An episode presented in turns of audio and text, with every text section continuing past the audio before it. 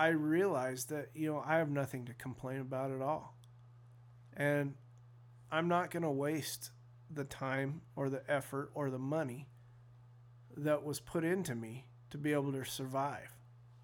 I'm lucky to be alive. And no matter where I think my day is going or how bad it is, someone somewhere has it 10 times worse than I do. Every single time, every single day, someone's always got it worse than I do. So I have no complaints. Welcome to the Good Life Central Oregon podcast, where we pursue the good life by helping you pursue yours.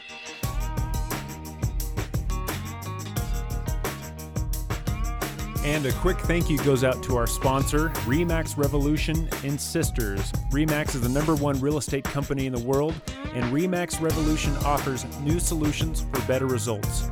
Go to ilovecentraloregon.com to find out more.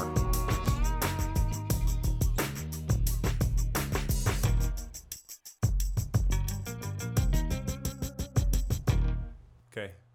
You ready for this? I'm ready. You ready? I'm ready. I was born ready. You were born ready? Yeah. Where where is that exactly? Where I was born? Where you're born ready? In a taxi cab. No. That's that's probably true. Actually, no. It wa- either was either that or conceived. no, I was uh I was born in Sacramento. Okay. Well, uh, I want to introduce my next guest to the Good Life Central Oregon podcast. He's a good friend. We go. Uh, I can't say we go way back. We go back. We go back twelve years now, At least. at least. We go back. This is my this is my good friend, and uh, his name is Brett Miller. I first met Brett when I walked into the fire department one day looking to become a volunteer, and there was some much skinnier guy with A lot with- skinnier. a lot skinnier guy with with frosted blonde highlights. I still Oh, don't know what that was about. Yeah. Absolutely insane. Um, It was for the ladies. it was for the ladies. and and next thing you know, you went off to spend a lot of time with men. So I'm not quite sure that was the best strategy. Yeah. It, I but- shaved it off. But uh, anyway, you were you decided to show me uh, show me around, and and that was my first foray into Brett Millerisms. Yeah, that was a while ago. That that was 2003. Huh. I only remember that because that's when I started volunteering. Next thing you know, uh, Brett's gone off to war, but uh, we're going to talk about that story in just a bit, as Brett would say. Um, so you were born in Sacramento. Yeah. So uh, give us give us the quick synopsis of, of early life as Brett Miller. Well, uh, my uh, my folks divorced um, when I was, I'd say two. Me and my brother were raised by my dad. My dad was a uh, special investigator for the state of California, and he worked for Department of Agriculture. And uh, by the time I was 16, we had moved 21 times, so bouncing all over the place. So that was worse than the military. Um, you know, I kind of, I, I did well with it. You know, I didn't mind the change every year. It was kind of like a new school, new friends, new place. You know, I was always the outgoing, you know, and exploring type. So it wasn't that bad for me. Um, I don't think my brother liked it too much, really?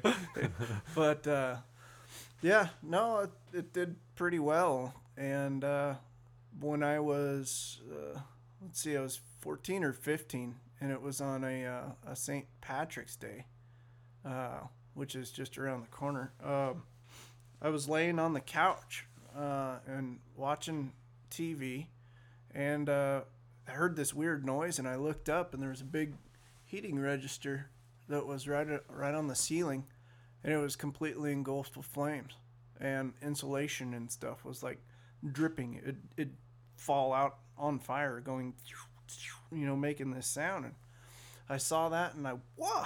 And I jumped up barefoot, and I ran out the back sliding uh, door.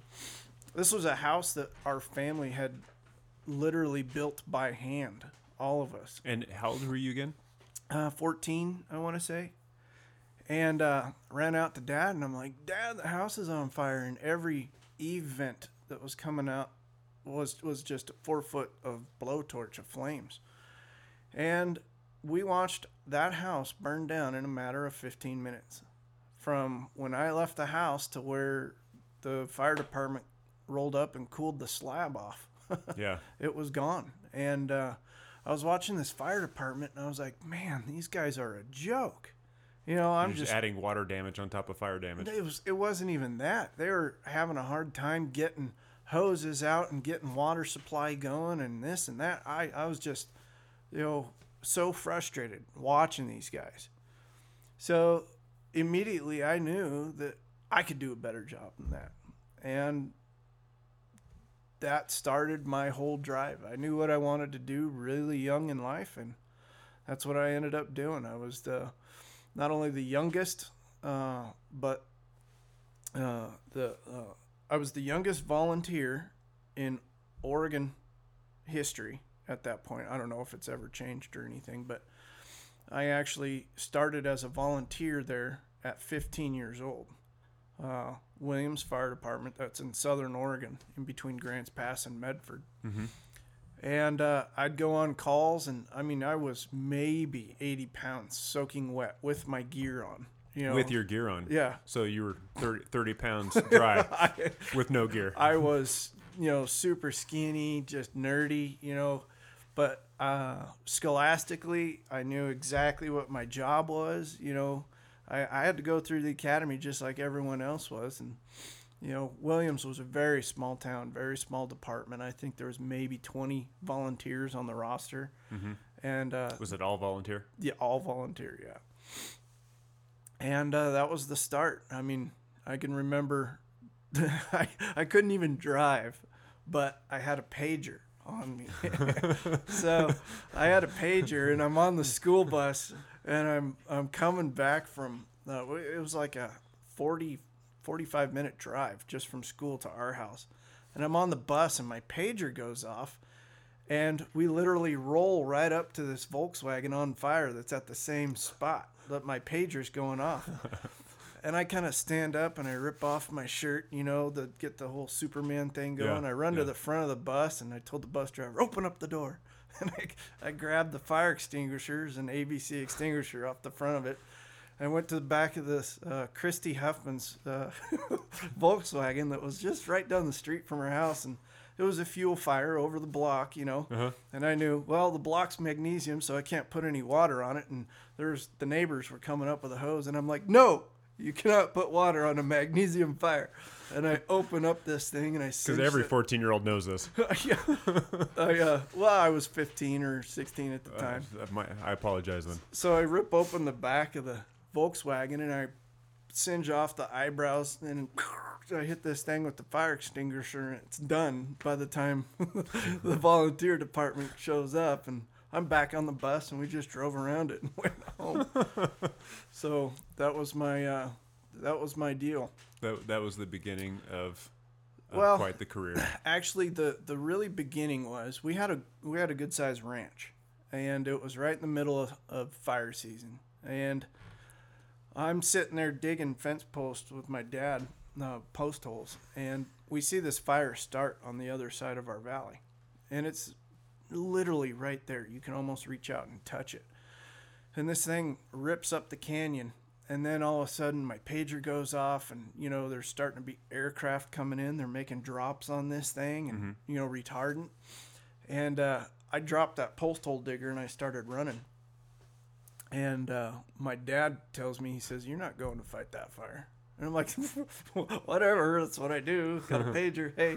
He says you don't know how to fight that fire. You're not going to fight that fire until you learn how to do it. I'm like i'm i am a firefighter and it was just so frustrating for me to sit there and watch everyone drive by waving out of the fire trucks as they're heading to this upper powell creek fire. And i can remember it like it was yesterday and all the planes and helicopters and i sat out there just grinding my teeth while i'm watching the night shift go up there clanking tools and i can hear saws going. And i was like oh man that burned me up so bad. So uh, i ended up uh, dropping out of school, got my GED, and went to work at Wolf Creek Job Corps. It was the only job corps in the country that had a interagency hotshot crew. So let, let me call a timeout real quick because, well, first of all, for for those people who are listening, who who didn't know that you're not supposed to uh, spray a magnesium uh, block of fire with water. Um, also, same thing with structure fires. You know, they show up and spray that with water. But with wildfires, how do you put out wildfires? Uh, removing the fuels. Just removing the fuels. Yeah, literally cutting a mineral soil trail around it because to where you, it can't burn. Because you don't have abundant water supplies out in the middle of the forest, so you have to fight fire with dirt by removing Just hand fuels tools, and hand tools and saws. Yeah, a lot of labor. yeah, So for for those people, especially in Central Oregon, who are who appreciate what the firefighters do, especially in the summertime when the fires come through, it, it's kind of a nice thing to understand the nuances of that. I just I, I had to throw that in there. A little, Yeah. little something for the, the yeah. It's a lot guys harder. and gals that are fighting the fires out there. It's a lot more difficult than uh, uh, fighting structure fires because I mean it's it's akin to like rototilling your garden from dark to dark and trimming blackberry bushes and you know the physical output is so much more than structure. But you also have the stress of a deadline because a fire is coming your way. Yeah, You- yeah. You, not don't, to, you don't to- have next weekend to get it done. Yeah, not to mention it's you know 300 degrees four feet away from you. So. yeah, no kidding. Um, okay, so so then fast forward. So you were a volunteer for a structure department, Yep. but you ultimately ended up becoming a wildland firefighter. Yeah. The reason is is because you know, and I kind of I, I owe a lot to my pops for that, for making me sit there and watch everyone go out and you know uh, get wet in the battle. But now that I look at it, you know, it's God, the education that you need for wildland fire is so so steep. I mean, there's so much to it. You have to know fuels, you know, a biology degree, you have to know weather, a meteorology degree, and you have to know fire, you know, and that's uh, physics, you know, topography, weather, and uh, these fuels. Those are the three things that make fire behavior. And in fire behavior, it's funny. We the, the term was always fire behavior, as if it were alive, as if it would would uh, interact, but it kind of does. Oh yeah, it's it's a creature unto its own. You change one little part of those three uh, fuels, weather, or topography. You change one little part of that, and that fire can go from laying on the ground to a completely crown-induced, you know, uh, self-supporting. With a weather, Weather system, system, of its yeah. own, yeah. Yeah, uh, we call those plume-dominated fires. Hmm. But um, yeah, after I started fighting fire at uh, 16, 17, you know, I hadn't turned back then. And my first fire season was, uh, you know, that 93, 94, um, you know, Cleveland fire, watching a, U- uh, a fire tanker uh, crash into the side of a mountain, you know, was a huge eye opener. this is the real deal right here Wow. you know, and then 1994, uh, towards the middle of that season, it was actually July.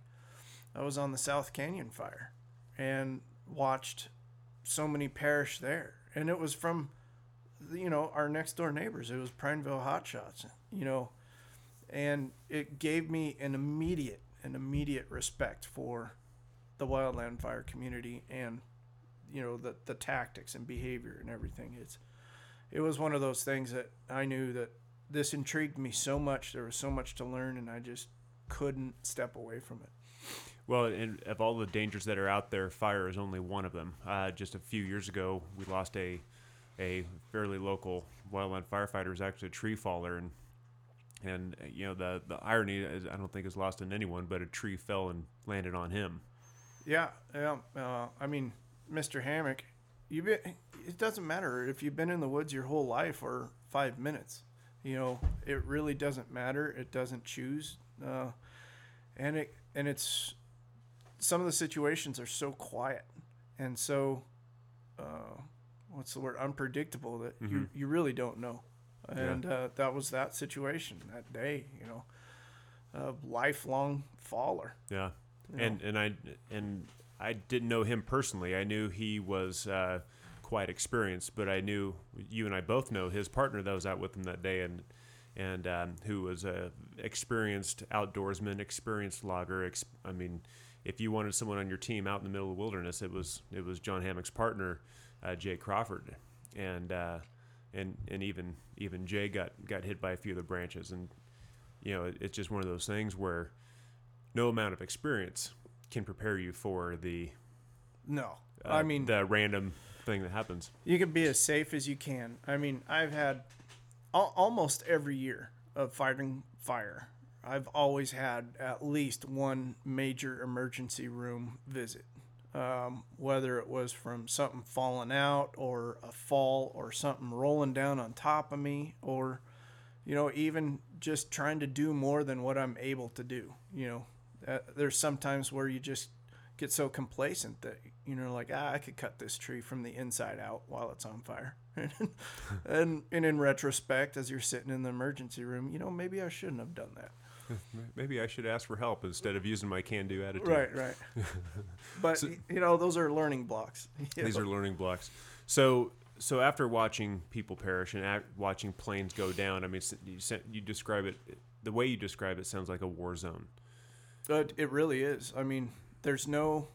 Uh, God, I was hooked on the excitement level. You know, the adrenaline, especially when you're doing direct line.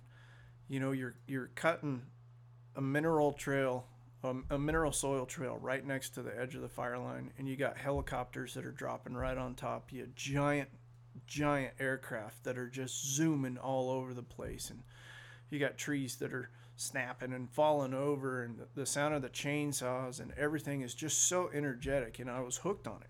I, I really was hooked on it. This was like something that gave me feedback instant feedback you know Yeah. and gratification.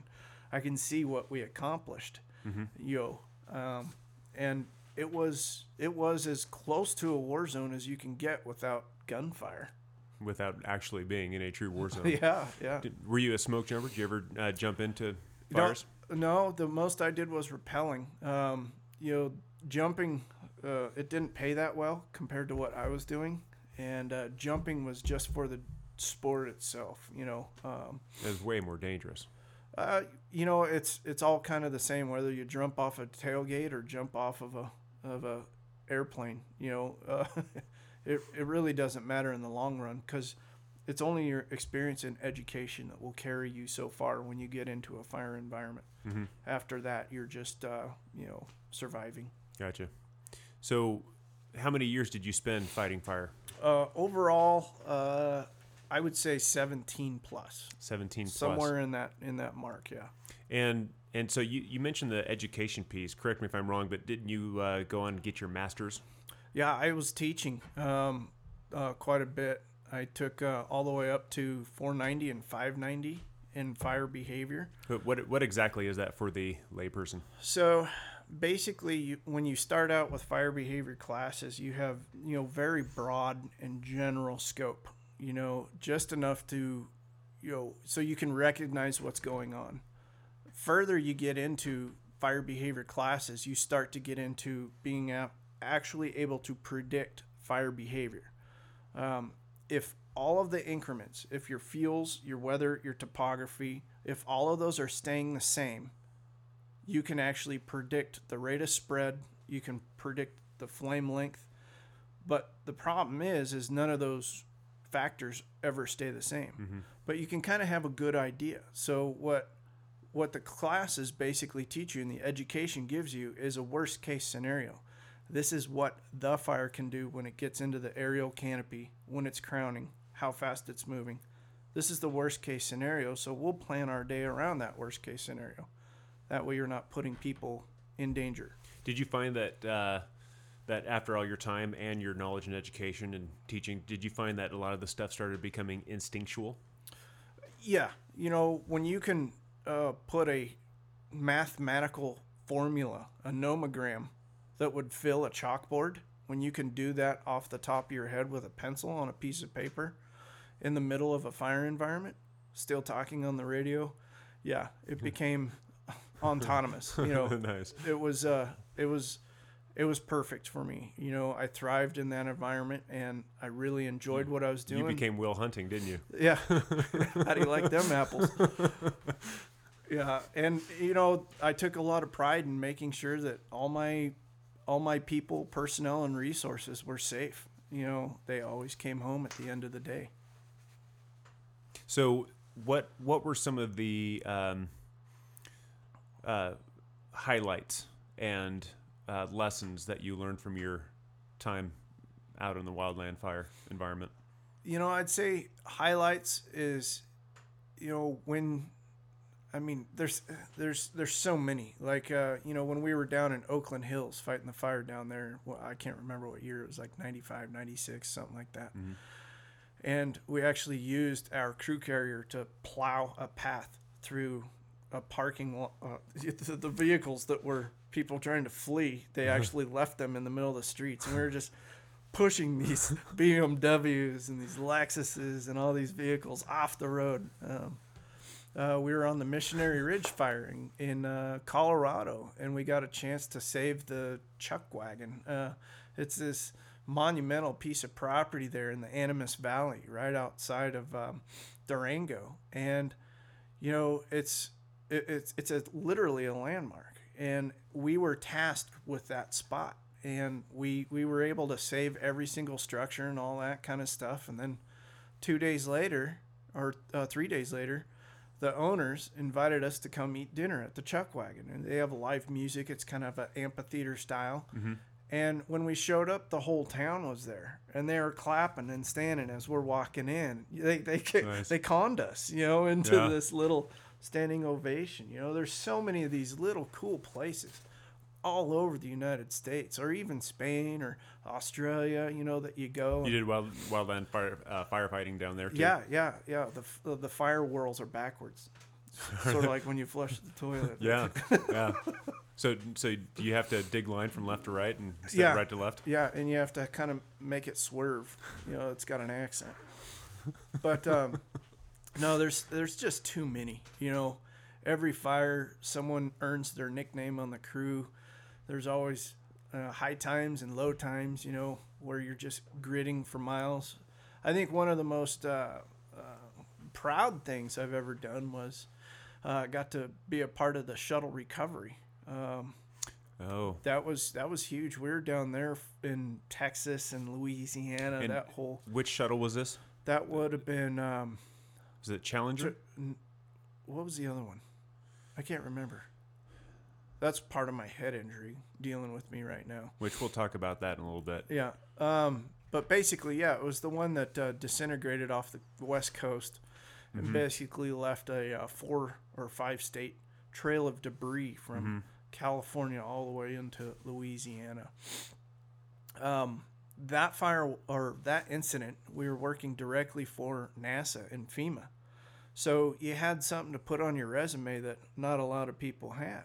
And uh, I had, I want to say 60 to 80 people out there. I was a strike team leader, had uh, four or five strike uh, crews that were 20, 20 person crews. And everyone was really into it. You know, they knew that there was, this was, this was a military mission. You know, this is, NASA is Air Force.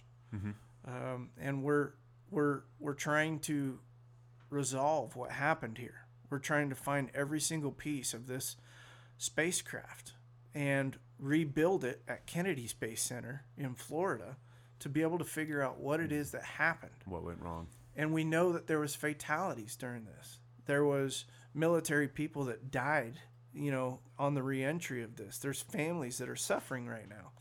And all my guys took on this attitude. You know, I kind of implored it on them. I said, "You- You're doing something proud for your nation right now. It may be the only time you'll ever have this opportunity. So really relish it, take it in, and be a part of it. And we ended up covering so much ground. We did a great job. And my supervisor at the time, he said, Hey, uh, I have some VIPs that want to come out and talk to you guys because you guys are literally doing more than everyone else during this whole operation. Your four or five crews are covering more ground, finding more pieces and parts, you know, and hard data for us. So we have some people that want to come out and talk to you. So I briefed all the crews that morning and said, "Hey, we're gonna have some NASA VIPs. I don't know who it is or what they are, but you know, I expect you guys to be on your best behavior. You know, uh, remember this And, is and were you up to that challenge? Be on your best behavior. uh, me, no, but I made made sure that they were. Okay, so tall order. and we grab our sack lunches, and you know, I get a call on the radio that these VIPs are coming. It was like black, Sub- black suburban, black suburban, black suburban. They're just filing in, and they all pull up and stop, and you know, I go out and introduce myself to these VIPs, and come to find out that they were four of the living relatives or spouses of four of the astronauts that were on the mission Oh wow. uh, Chawla. Uh, uh, I, I'm trying to remember the names, but and the astronauts. So in because of NASA is an Air Force, it's a military family. It's just the same as any other military organization. Whoever goes up on a mission, they have a buddy, a battle buddy, a another military counterpart of theirs that says, "Hey, anything happens to me, you need to be the one that takes care of my family." Okay. So every single relative or spouse of the deceased astronaut had their buddy, another astronaut that was right there with everyone, that was walking everyone around. And it was raining, it was windy, it was cold. And, uh, you know, they said, we just want to meet some of the guys and shake their hands and say thanks and, you know, maybe talk. I said, well, are you guys hungry? And they said, we're starving. I said, I'll bet you we can scrounge up some sack lunches for you. So we're sitting in the rain, in raincoats, in the wind, on wet asphalt, all of us gathering around. And, you know, I was so proud of the guys because they didn't say anything about, you know, anything that was uncouth, Yes. you know, and the, the mood was bright and it was cheery and it was jovial, uh, very relaxed. And they were willing to sit down and talk with it was an amazing experience. And we got photos and we got some trinkets and, you know, those guys will take that with them for the rest of their life. So, Brett, I, I need to. We've got a bunch of things that I want to talk about, but I, I need to chase this path down. Um, you started talking about, um, or you kind of touched on leadership and even um, maybe even uh, helping boost the morale. Uh, you didn't talk about it directly, but but I want to ask you about that directly because I think that topic is going to fast forward into your time in Iraq and ultimately all the way up to what you're doing now. What's your take on leadership and and helping control the morale and the uh, mental momentum of your crews? you know it's it's honestly leading from the front and it's a do as i do you know uh, i've i've had the opportunity to work under a lot and a lot of supervisors and i've kind of taken the best of all of them i know into this one little i don't know puree of what you'd call my Yeah. leadership style and uh, i'm i'm generally always in a great mood, you know, and uh, I think humor in the workplace is something that is indispensable. Yeah. It really is. And I always left my guys open to that. You know, we always had a, a channel that was off of our, you know, division frequency that was not part of the, it, we called it our secret squirrel channel. Every crew really has one. And, you know, we would constantly use this secret squirrel channel and uh, it would, we would keep up our own weather and we'd throw in jabs here and there and everyone was called by their nickname not their real name and you know it was a really fun environment and i i made it my point to let guys get into it just jump into the swimming pool well, i've never done weather you know we have this belt weather kit that has a, a sling psychrometer to be able to do you know they're very delicate intr- instruments and it's a it's a complex little task that we have to do sometimes every five minutes or every hour, depending on the fire behavior. Mm-hmm. And everyone's mystified by it. And I just take a guy and say, Here, take that, go up the hill, do weather. You know, well, how do I do it? You'll figure it out. Read the instructions. You know, immerse yourself in it. You know, the only way you're going to learn is by doing it. And showing them the confidence that you have Yeah. in them, whether they have the confidence in themselves. Exactly. You know, um, chainsaws were always a big mystique behind it. You know, everyone wanted to be on the saw squad because they saw how much fun and how much reaction, instant gratification those guys got out of clearing a you know brush line or fallen trees. So I'd rotate people out all the time. I'd say, you know, if the more people who know how to run chainsaws, the better we're off. Yeah. You know, if I have someone go down, someone else can take that place. So everyone got their, you know, fair time in every position on the crew. And, you know, everyone was really cross trained, and I gave everyone the chance to prove themselves. So I think it worked out great. So uh, now I'm going to use that to spring ahead. Um, and if we cover too much ground, let me know. But you ultimately joined National Guard, um, and and therefore um, the army that went to Iraq. And uh, when you finally came back from your experience, uh, you shared with me one day. I don't think I'll forget this. That that um, you and your group. I'm not. You'll have to fill me in the proper terminology. Um, but you and your group, you made the comment to me that you didn't believe that you were coming back. You know, it's it's kind of interesting because you when you get in that environment and you realize what the constant consequences are of being in this environment. And in order to be effective, you can't be afraid. You can't be scared. Everyone's going to be afraid and scared. It, it, it doesn't matter. But fear is But- inevitable. Yes, it is. But you have to compartmentalize it. You know, you have to put it into a sense because, you know, I prepared this mentally and physically before I left. I had a will and statement. I had all my stuff in storage. I had sold everything that I, you know, there was nothing for me when I left. It was all packaged and gone as if it was a funeral detail. I literally left everything behind that way.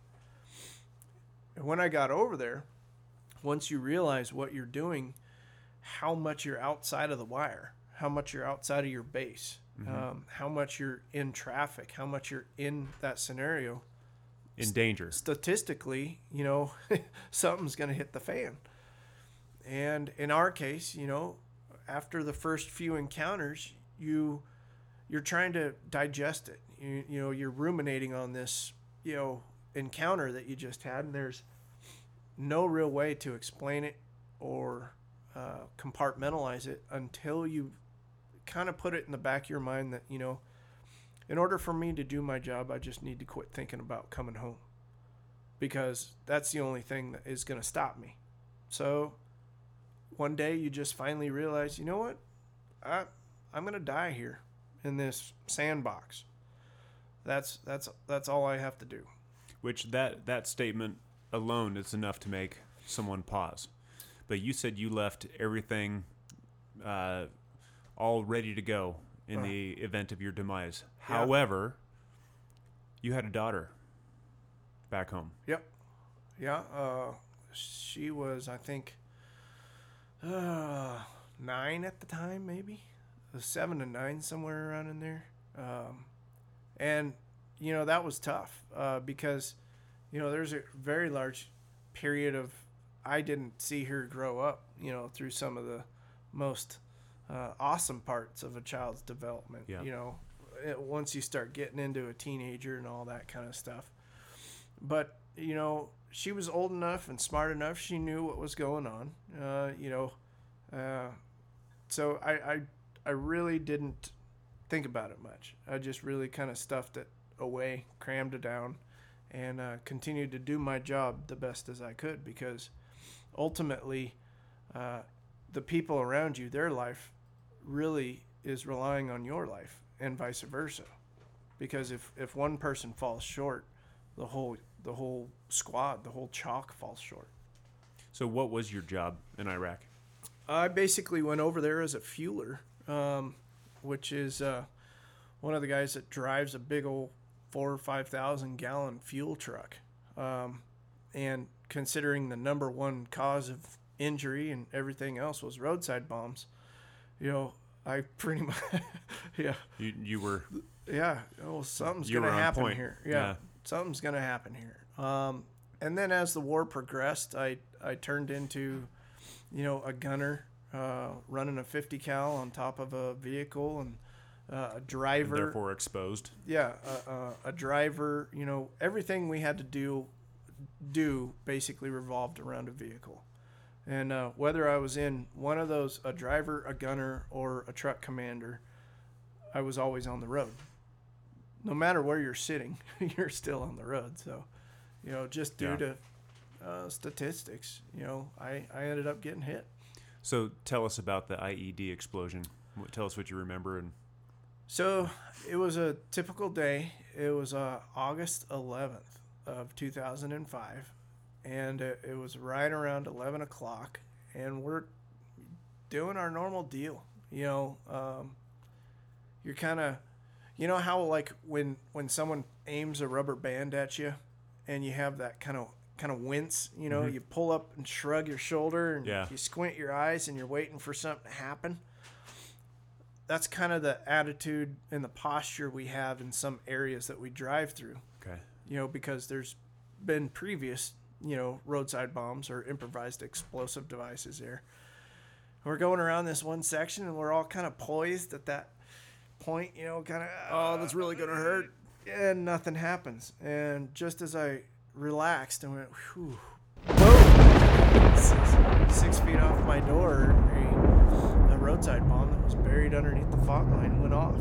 And i can remember the immediate smell of sulfur in the air as if like i lit a match right underneath my nose mm-hmm. and the sky was just you know dark because of all the dirt and the smoke and you know everything just kind of made everything dark and it automatically filled the cab of the Humvee with all this dust and stuff and and that was a split second.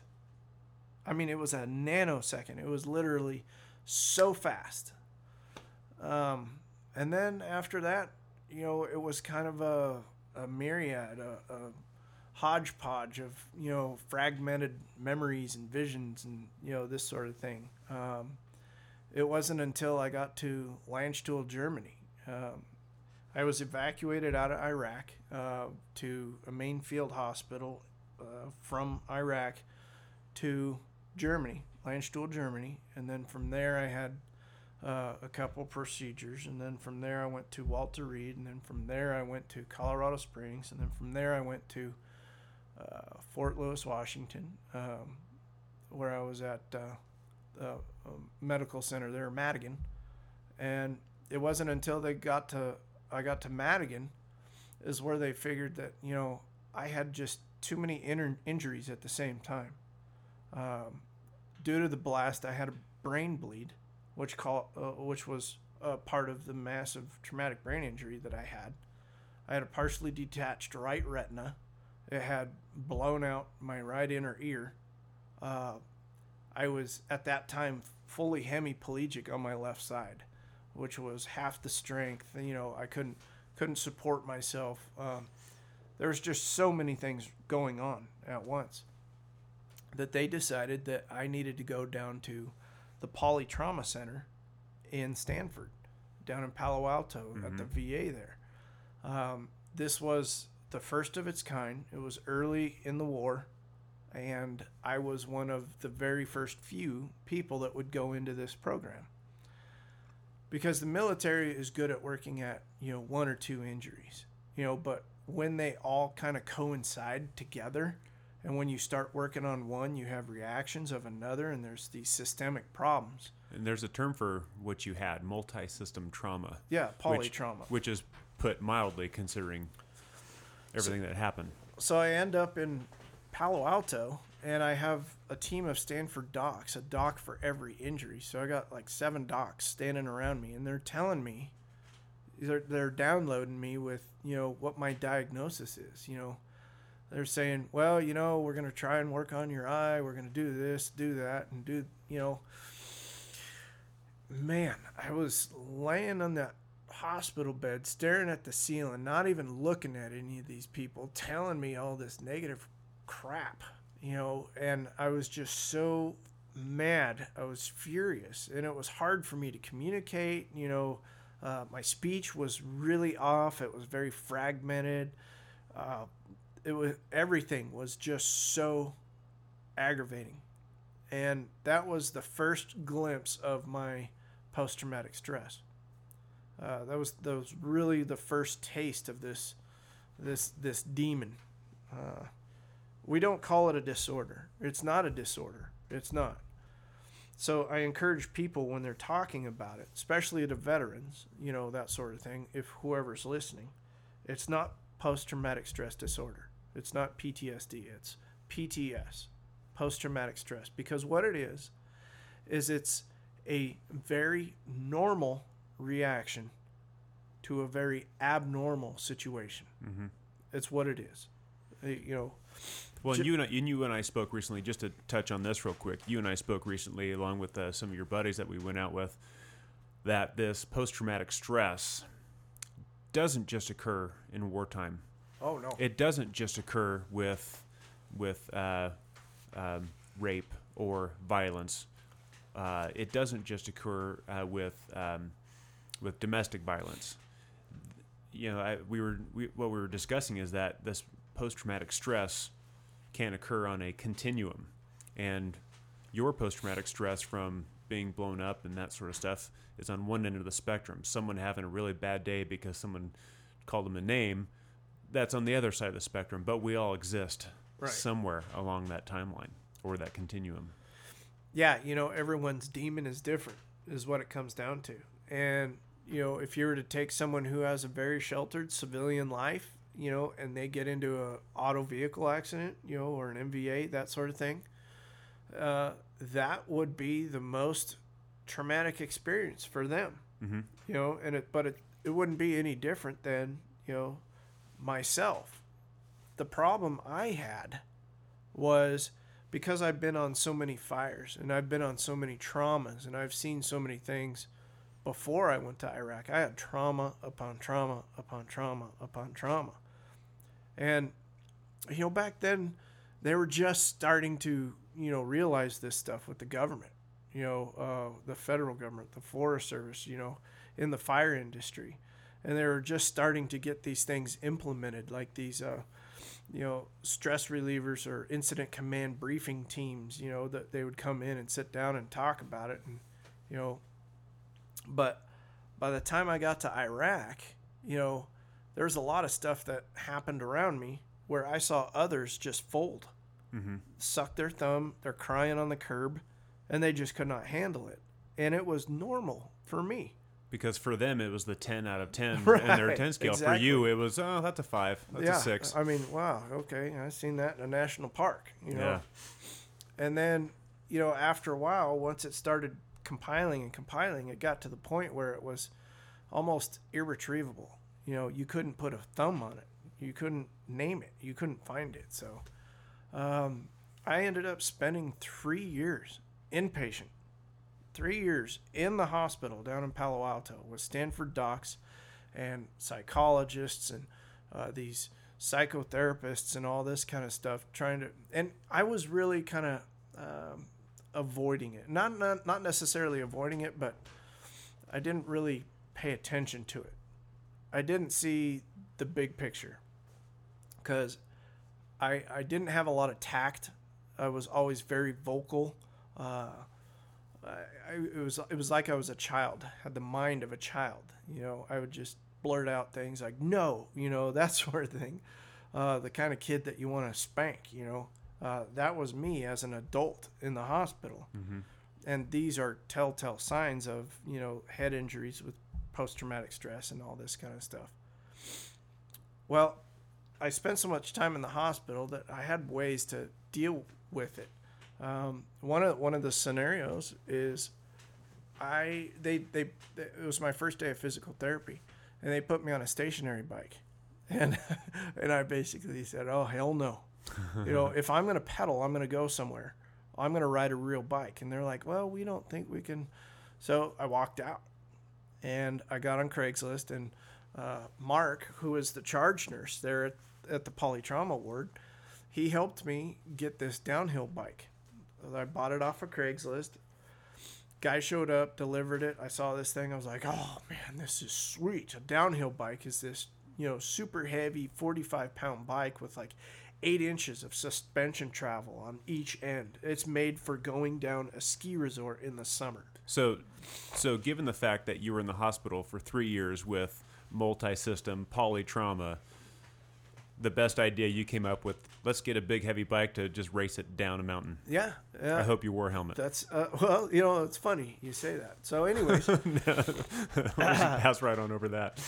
I show up at physical therapy the next day, and I'm like, "Ta-da!" You know, I'm like, "Let's do this," and they're like, "Oh, hell no."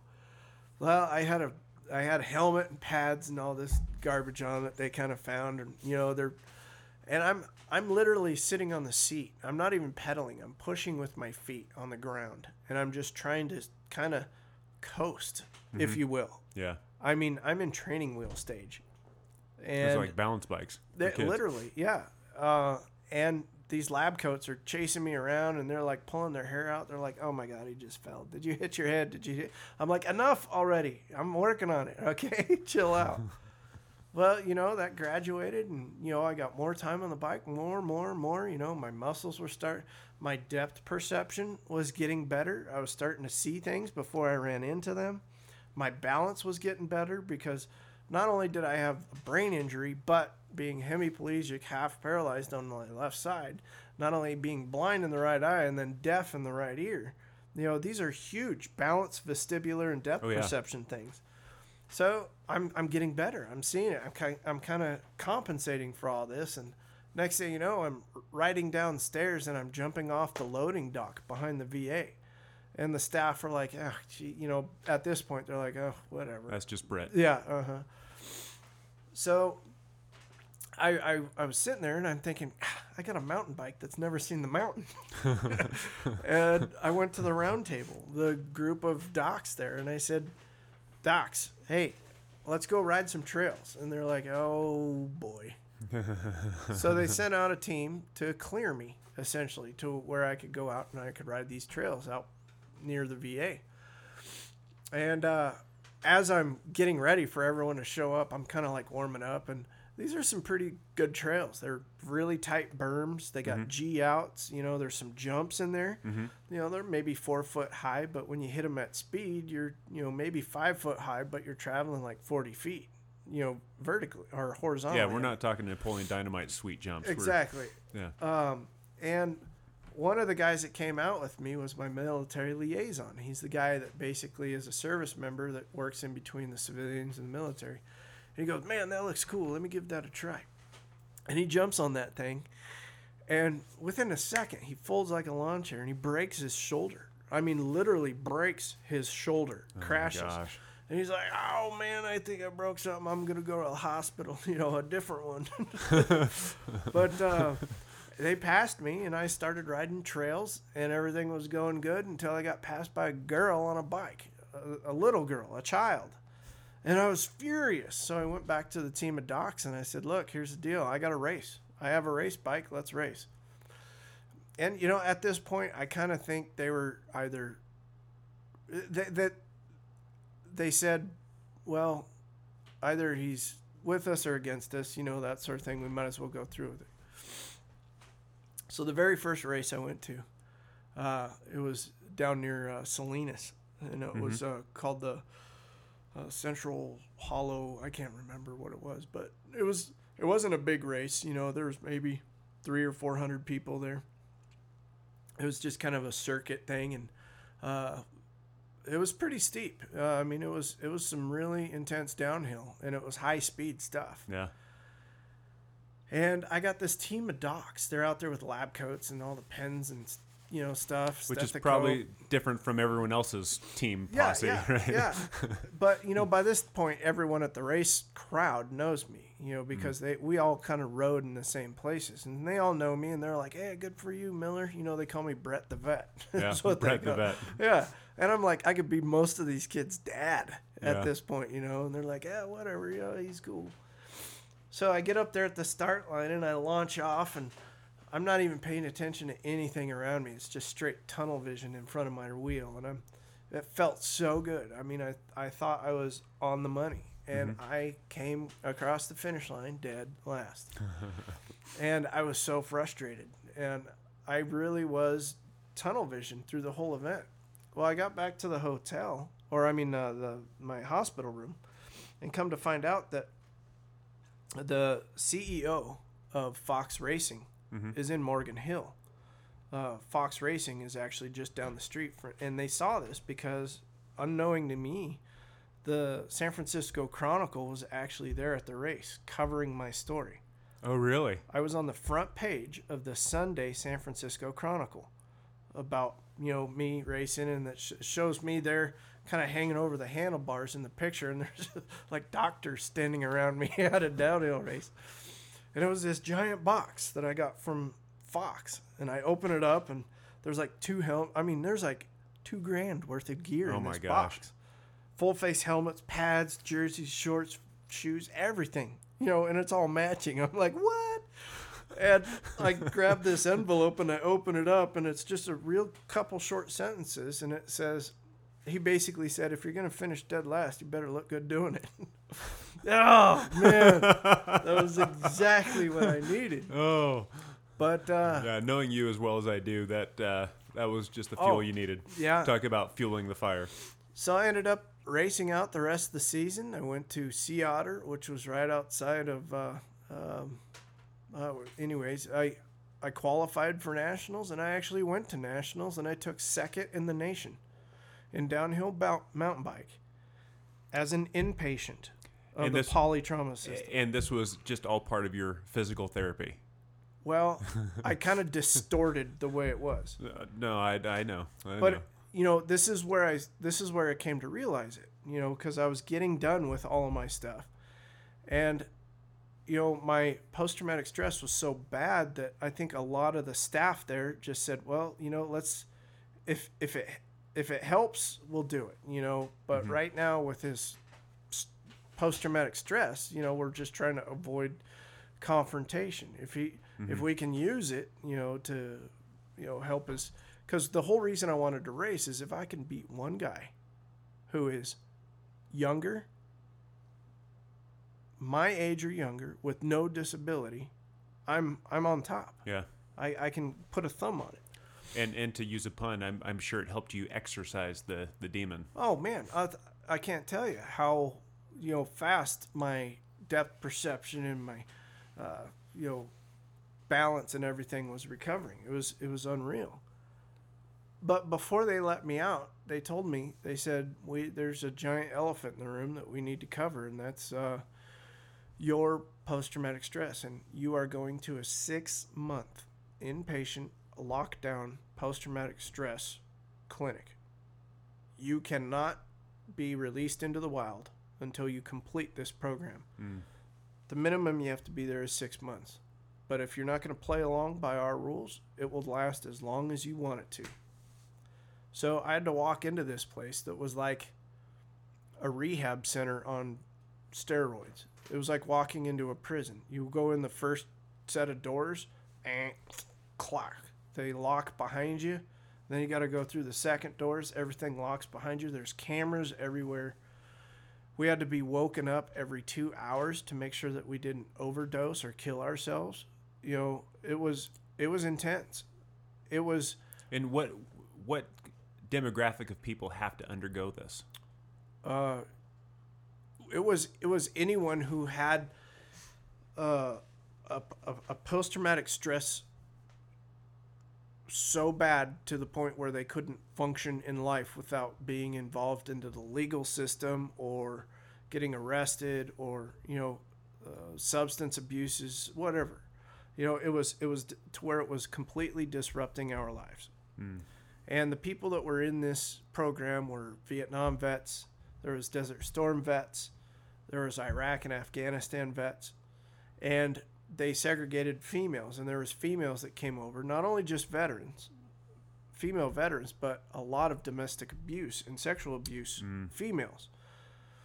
And they all kind of piled us in the same room, and the facil- faci- uh, facilitators, the the psychologists and that they would really just get the meeting started, and it was the veteran on veteran contact that actually was the clinic itself.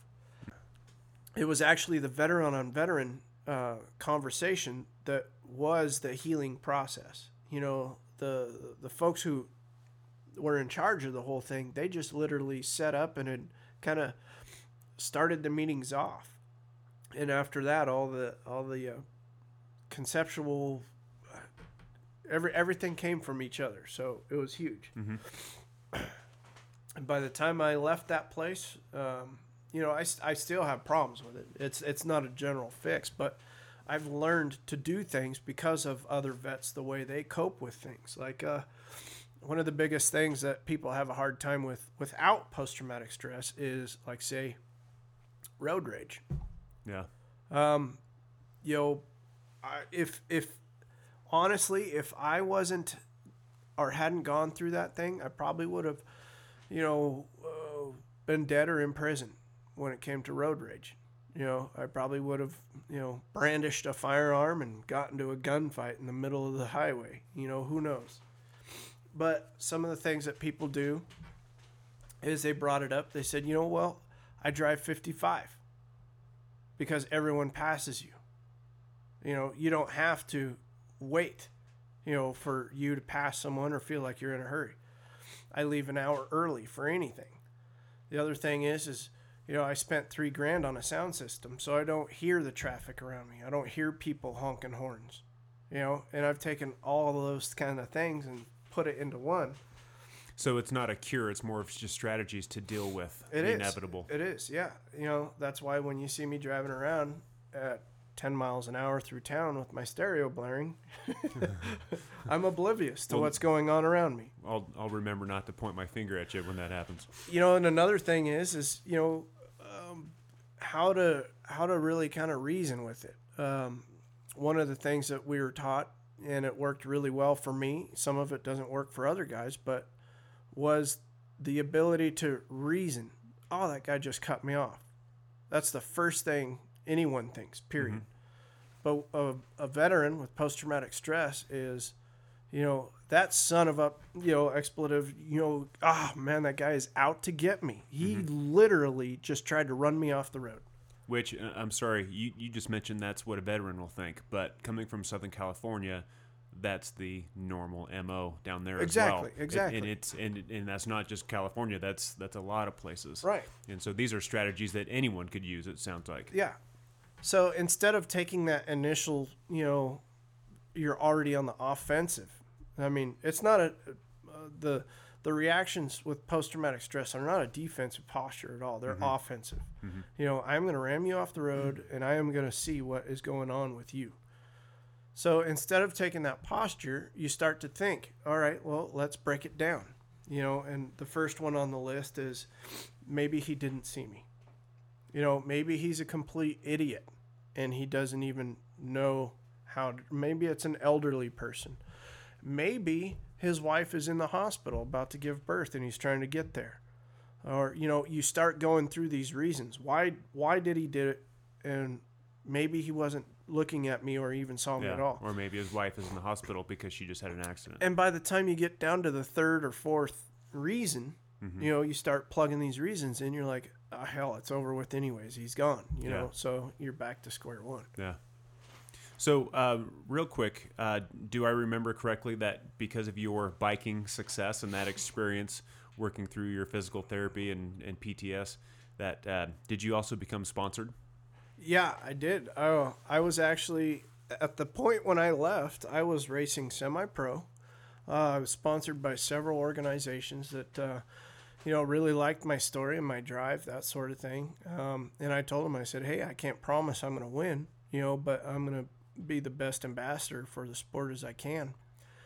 And I actually ended up doing the most difficult race in the world. Um, the Wounded Warrior Project had seen what I've been doing on a downhill mountain bike and racing, and they said, "Hey, how would you like to do race across America?" And I said, "I'm I'm game. Let's go." And Race Across America, despite you know what it's called, goes from where to where?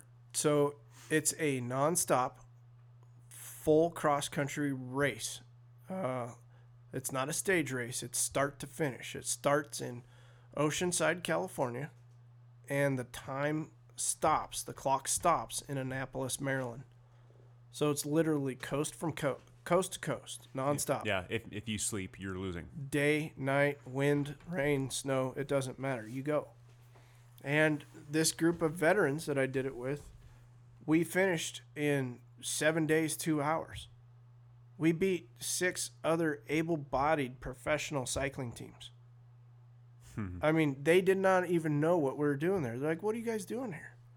You're not supposed you know, we figured you'd be the very last, if mm-hmm. even qualified, you know, halfway across. And, you know, we just hammered it and we took that military drive and, you know, we had something to prove, you know, quit babying us, you know, quit, you know, just because, you know, we've got some things going on, you know, we've gone through some injuries, you know, it was, it was uh, a, a really a great point for us to power through this thing and show everyone we can do it. And, you know, we created a record for, you know, a team like that. And it was probably the most difficult thing I've ever done in my life physically. Of all the difficult things you've done in your life, that was it. Oh man, it was excruciating. I had to train for a year, and you're on the bike in so many places. I mean, it's 3,100 miles. Yeah. you know, uh, I mean, Lance Armstrong never finished it. You know, so uh, I mean that that should be able to tell you right there that it's Yeah. a pretty tough one. Yeah. But yeah, pretty proud of that medal and that jersey in the house. And not only that, but to be able to do it with a whole bunch of other 100% disabled combat veterans. Is that how you got involved with uh, the Wooden War- Wounded Warrior Project? Uh, no, the Wounded Warrior Project was there right when I was in the hospital, and they asked me if I wanted to go on these soldier rides, and that's what got me into, you know, a lot of the uh, re- rehabilitative cycling clinics and all this kind of stuff. And that was clear back in 2005, 2006, and I've been with them ever since, to where now I'm one of the national spokespersons. Well, and that's that's the story I wanted to talk about next too. Is what what exactly are you doing for Wounded Warrior? And, and I mean, obviously, the Wounded Warrior is self-explanatory, but can you flesh that out a little bit more for those who who don't know exactly what it is? So it's literally one of the world's largest nonprofit veteran sor- service organizations. They're uh, headquartered in Jacksonville, Florida. And it all started by a couple of guys that were watching guys come back on the news that had nothing. They were, uh, you know, being medevaced into the hospitals, and all they were wearing was a bed sheet. And they started building these backpacks that had kind of like toiletries and a little discman and you know some uh, pair of sweats some socks and you know just little comfort items and started doing this backpack thing and now it's grown into you know where they have over 21 different programs and services that lead from everything to health body mind you know uh, they have uh, the track program which gets you into um, training uh, education and then job placement afterwards. Um, the scholarships they have uh, you know lifetime commitments to certain veterans that are you know so disabled that they you know require around the clock care rather than having to be burdened by the VA system the Wounded Warrior Project has picked up these veterans and their families and actually taken them under the wing and providing them with the care that they need 24 hours a day for year after year. You know it's a amazing organization uh, So the thing that that I realized early on, as uh, when you came back and you and I started spending more time together, and and and, and I started hearing these stories, you know, bit by bit, little pieces here and there, it became clear to me that you were definitely one of those wounded warrior vets that, by all rights, should be a recipient of these services. You were one of the guys that could have just signed up and said, "Here, yeah, you know, I, I want to, I want some help." but in turn you uh, you started serving you didn't just receive you you turned around and started serving all these people that needed this help. How did that come about? Well, you know, it uh, it really it really pays you know homage to the guys before me.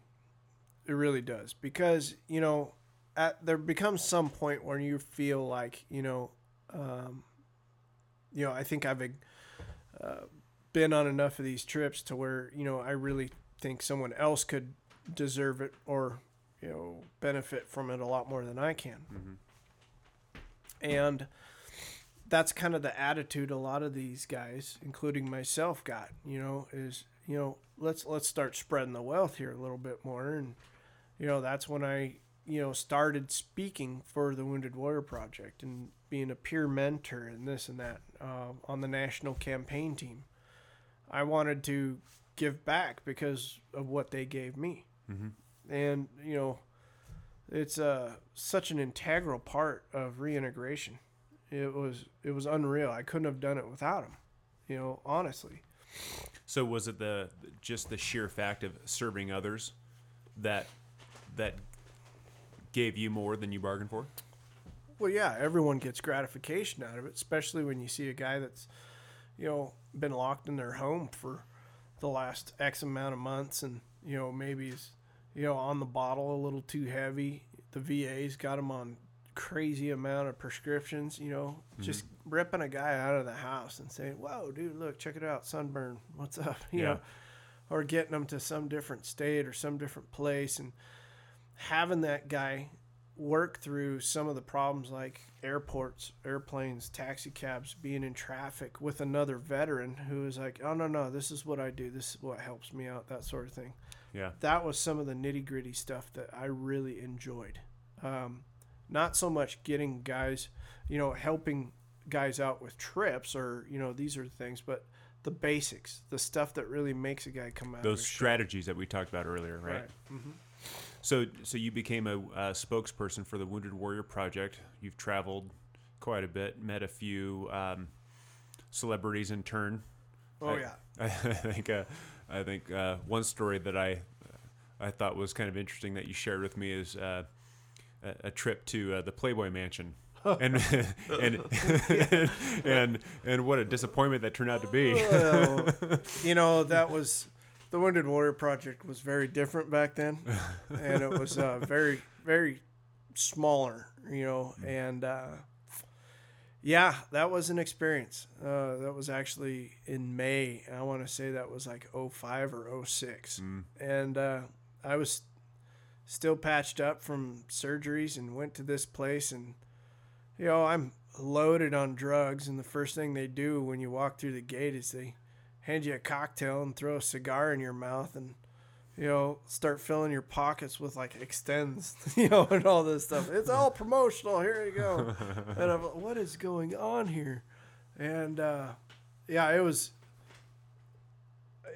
you know I'm glad I did it just to say I've just been to, there just to say you've been to the done it, Playboy yeah. Mansion. Yeah. You know, had cheers with Hugh Hefner and all these other celebs that were there, and the uh, the sights and sounds. It was just crazy.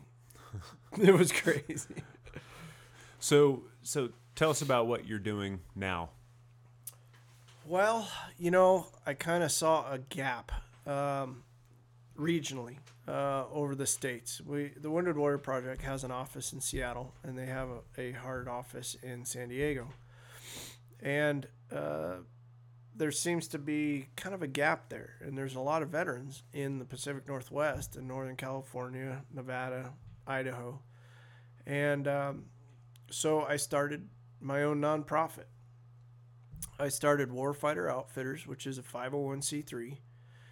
And I'm basically taking all of these vets in this corner of the country and uh, taking them hunting, fishing, engaging. You know, on the hunting trips, we get uh, landowner preference tags donated for cow elk and get Mm. these guys out on hunts, uh, getting the severely disabled guys out on hunts that's great because uh, you know when you get a wheelchair bound veteran uh, to be able to get out in the middle of the woods literally and uh, drill himself a cow elk and get a photo of that and Mhm. you know have a full freezer full of meat is uh, pretty amazing i take him on tons of uh, fishing trips um, ul uh, you know as well Mhm.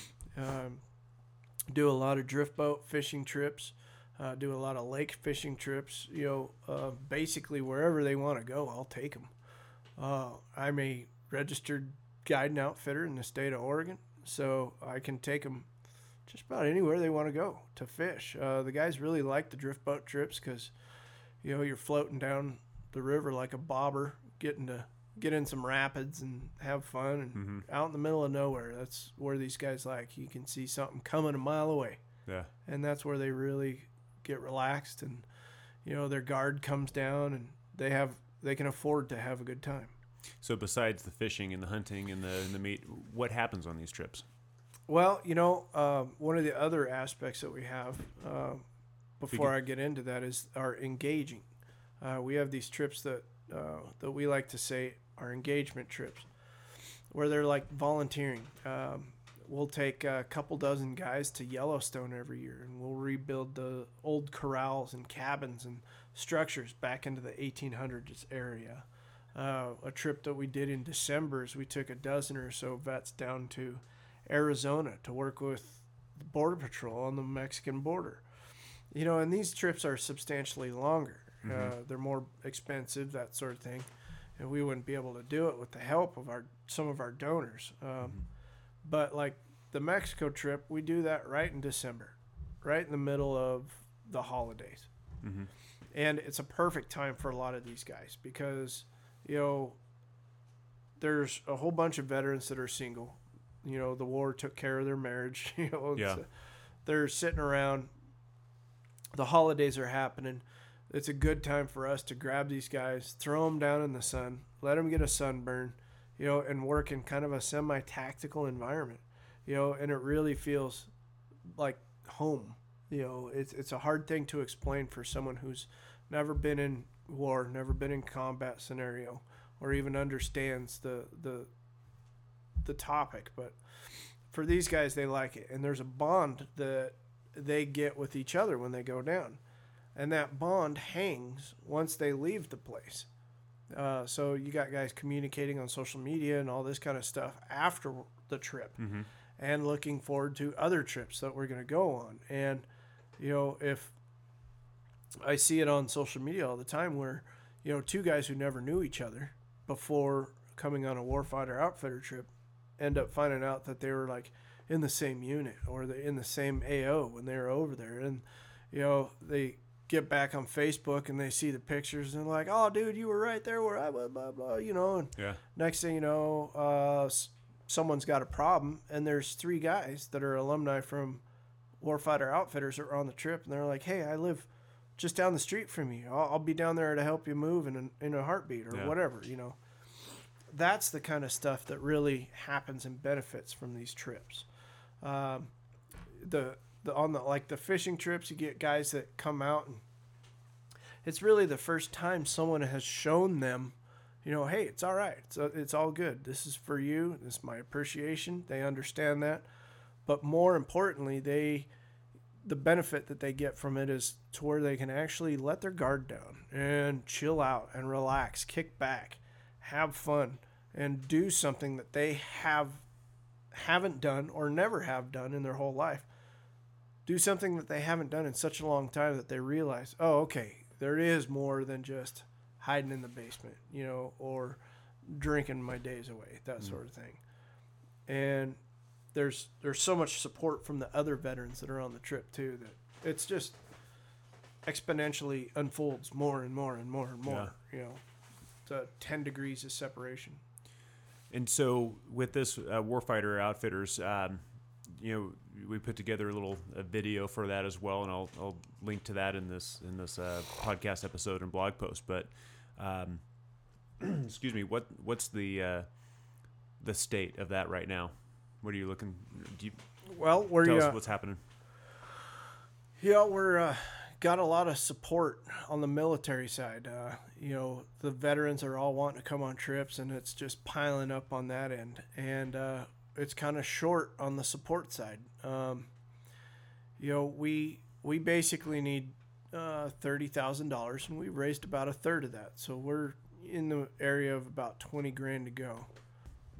Let me finish this vein of thought, and then we'll we'll kind of double back a little bit. So, if someone wanted to get involved with Warfighter Outfitters, either to go on a trip, or if there was someone who just felt it in their heart to help you donate, where could they go? Well, you know, we're on Facebook. at Warfighter Outfitters. Um, we have a website, warfighteroutfitters.org, um, and we have a crowdfunding campaign that's on GoFundMe. That's actually gofundme.com forward slash warfighter outfitters. But if you even hit one of those three, you know, you can you link to the other ones. It's Gotcha. pretty easy. We also have a YouTube channel that's called Warfighter Outfitters. And, you know, I'm trying to be as social as I can on the internet and, you know, get everything out there. Uh, I want to be as transparent as I can as a nonprofit to where you see all of our 99s, uh, you see all of our tax forms, you see all of our stuff back from the states, the counties, you know, the the federal gov, just so our legitimate legitimacy is clear and wide open on the internet. Uh, anyone can view it at any time. You don't even have to ask us. Just go check it out. Excellent. So, um, so let's go back to uh, why you live in Central Oregon now. I mean, you have been all over the world, whether you remember it very clearly or not, but you've been a lot of different places. Why why have you chosen Central Oregon as home? You know, um, the reason I came to Central Oregon in the first place, or was always here, clear into the early 90s, was because it was Region 6. Uh, it was the Forest Service's Wildland Fire Central. This is the hub of the West Coast. Anything that happens in wildland fire happens out of Central Oregon, literally. Everything. I didn't know that. Yeah. The Region 6 cache is in Redmond. Uh, the Region 6 Training Academy is in Redmond. Uh, that's where the smoke jumper base is. You know, uh, some of the biggest Forest Service supervisors' offices, uh, the stuff that we have here in, in Central Oregon, dictates the whole region. So it's basically a hub for wildland fire. And I've always been here. Uh, you know, Redmond was too flat and too arid and not enough trees. Bend was too big, and Sisters was just right. You know, and which is kind of prophetic now because uh, Sisters is just small enough to where now post combat I can live here comfortably and I know everyone and a lot of people know me. Actually, it's reversed. Everyone knows me and I know a couple people. um, it's kind of awkward. So you Yeah. know, if I walk up to you and uh, I don't recognize you, uh, take it easy on me. Yes. Yeah. Don't make any wild sudden movements. Yeah. I'll get you. no. Um, how do you define and how do you live the good life? I am. This is my good life. Uh, it, I call it my second life. My first life was filled with uh, wildland fire and military. You know, that was that was my first life. Some of the things in my first life that uh, you know, I was I was really arrogant. Uh, I I spent all all of my time on work. I was very diligent um, in not chasing the dollar, but chasing the career. You know, I wanted to get as high up as I can, learn enough, because it, it was it was kind of a big deal to me. After Iraq, I had to let all that go. I had to leave fire, which was very hard, not only physically but emotionally. It was very difficult for me to do. Leaving the military was difficult to do because I had joined clear back in 98. Mm-hmm. So I had to close out my first life. I literally had to chop it off, you know, amputate it, if you will. So I had to decide in the hospital and as I was getting out what my second life would be. And I took some time and I literally disappeared for a couple years uh, and just kind of traveled around the United States. I went coast to coast three times and had the Harley in the back of the toy hauler, had my bikes with me. You know, I was uh, hunting and fishing all over the U.S., living out of my toy hauler, my fifth wheel, for about two and a half years. And I saw so much of this country. And I met so many amazing people. The places I've seen and gone, and just the little hole in the walls that you stop into for a cocktail and a prime rib, you know, I realized that, you know, I have nothing to complain about at all. And I'm not going to waste the time or the effort or the money that was put into me to be able to survive. I'm lucky to be alive. And no matter where I think my day is going or how bad it is, someone somewhere has it 10 times worse than I do. Every single time, every single day, someone's always got it worse than I do. So I have no complaints. And it wasn't until I got back to Central Oregon to Sisters, I decided that, you know, I'm going hunting and fishing anyways. And whether it's rain or shine, I might as well take some guys with me. And that's the good life. Uh, I have no complaints. Every day I'm happy to be alive. Got a roof over my head, a full belly, you know. Uh, I live in a sportsman's paradise. My my my bills are paid and I'm helping other people see things the same way I am.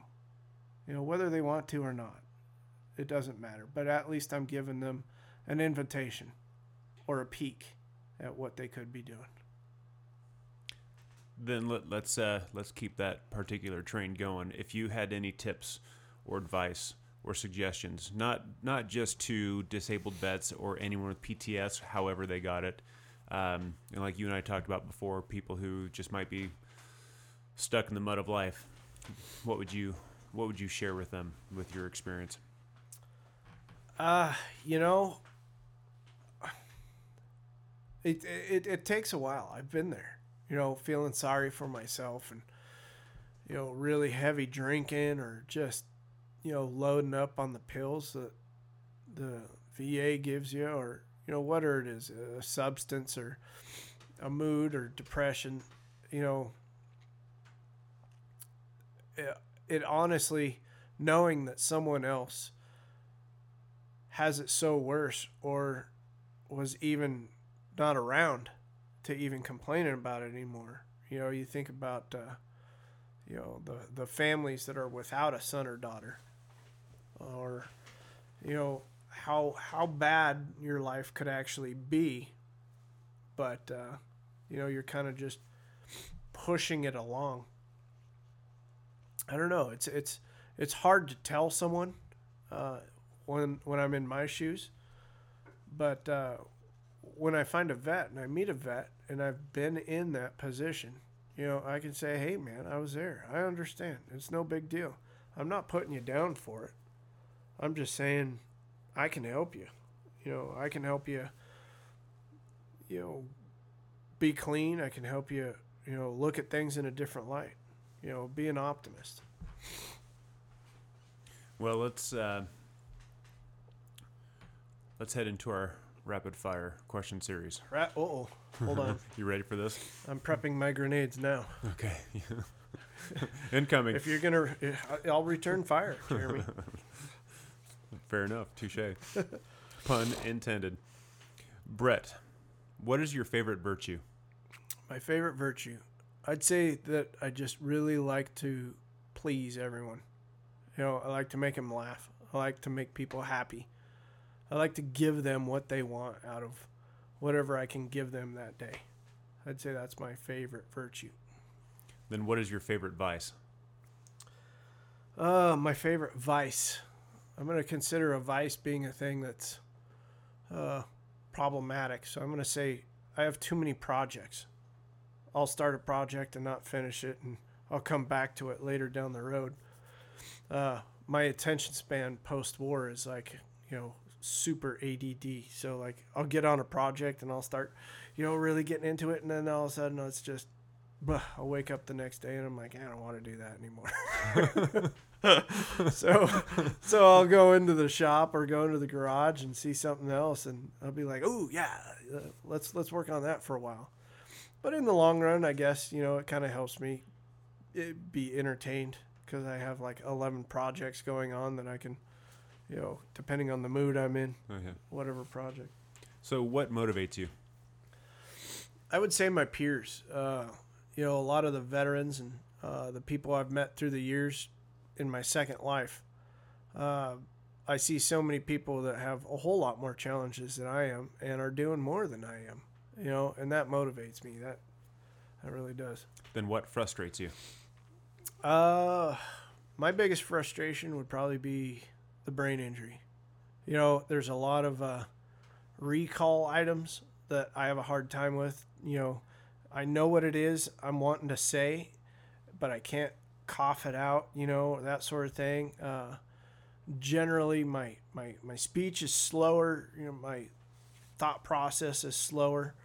Um, there's times where I'm booking a ticket in the wrong month, but it's the right day. You know, that's expensive to book an air, airline ticket a month early. Yeah. Um, you know, and all of that is due to the brain injury, and uh, that is probably the biggest frustration I have. What guides you? I would say it's my moral values. You know, what really guides me. What's right, what's wrong, what ethically is correct. You know, uh, th- those are my uh, guardrails of life. That's a good analogy. What distracts you?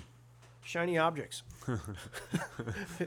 It- It's a pretty you know, well well covered subject at this point. oh man, yeah. It's just you never know. I mean, I'm like all over the place. Yeah, you name it. so, what inspires you? Uh, I think we covered it a little bit before the fact that uh, someone always has it worse. You know, I have no excuses, none at all. There's no reason why I can't do X, or there's no reason I'm feeling Y. You know, uh, that that is that's uh, inspiration on its own. What is your favorite quote or verse? You know, I, I read it once and I saw it once, and it's a and it was actually a Latin phrase, but it meant a lot to me because of my second life and the trials and tribulations I've been through. It uh, in English, the Latin verse said, Four wheels move the body, but two wheels move the soul."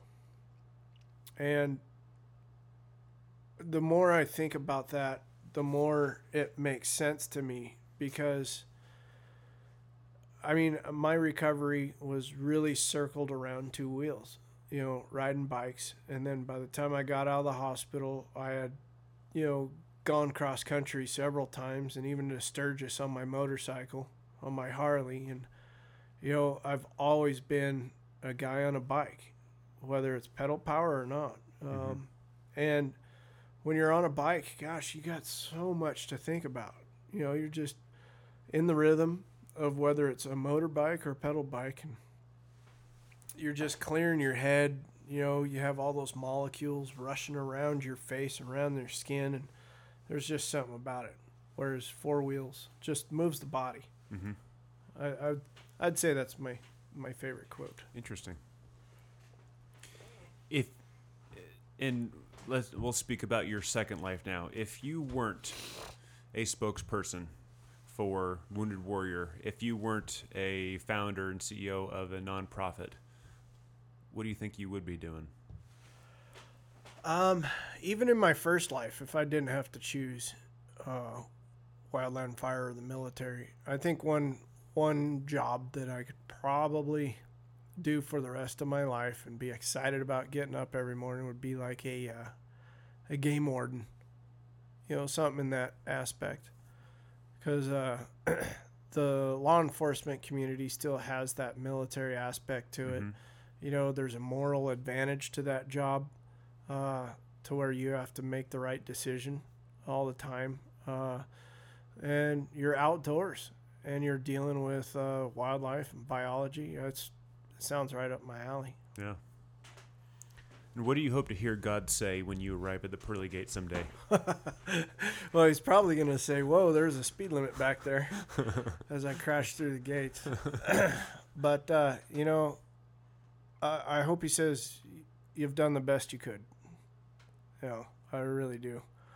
Uh, and and I hope that as a result of my work uh, down here, I hope someone else, you know, gets the chance, you know, to be not not necessarily saved, but you know, come out on the good end of things. Yeah.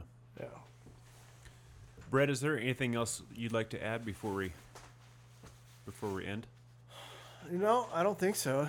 This is the most I've talked in a year. and and you were coherent through all of it. I'm so proud of you. Yeah, yeah. This early in the morning too. Yeah. Well, Brett, thank you for being our guest on the Good Life Central Oregon podcast. It's been a it's been a pleasure hearing all your stories come out at once. Well, thanks for having me, Jeremy. I, uh, you know, anything for a friend. That's true. This is Jeremy with the Good Life Central Oregon podcast. Thank you for listening.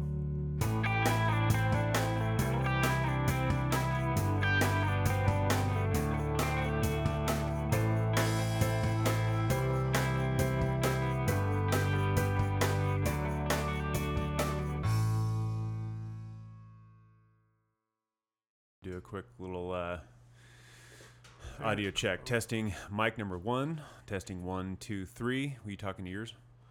Banana boat. Uh, superlative additives. Expl- Checking and testing. My red door on my Jeep is not matching the red on my Jeep.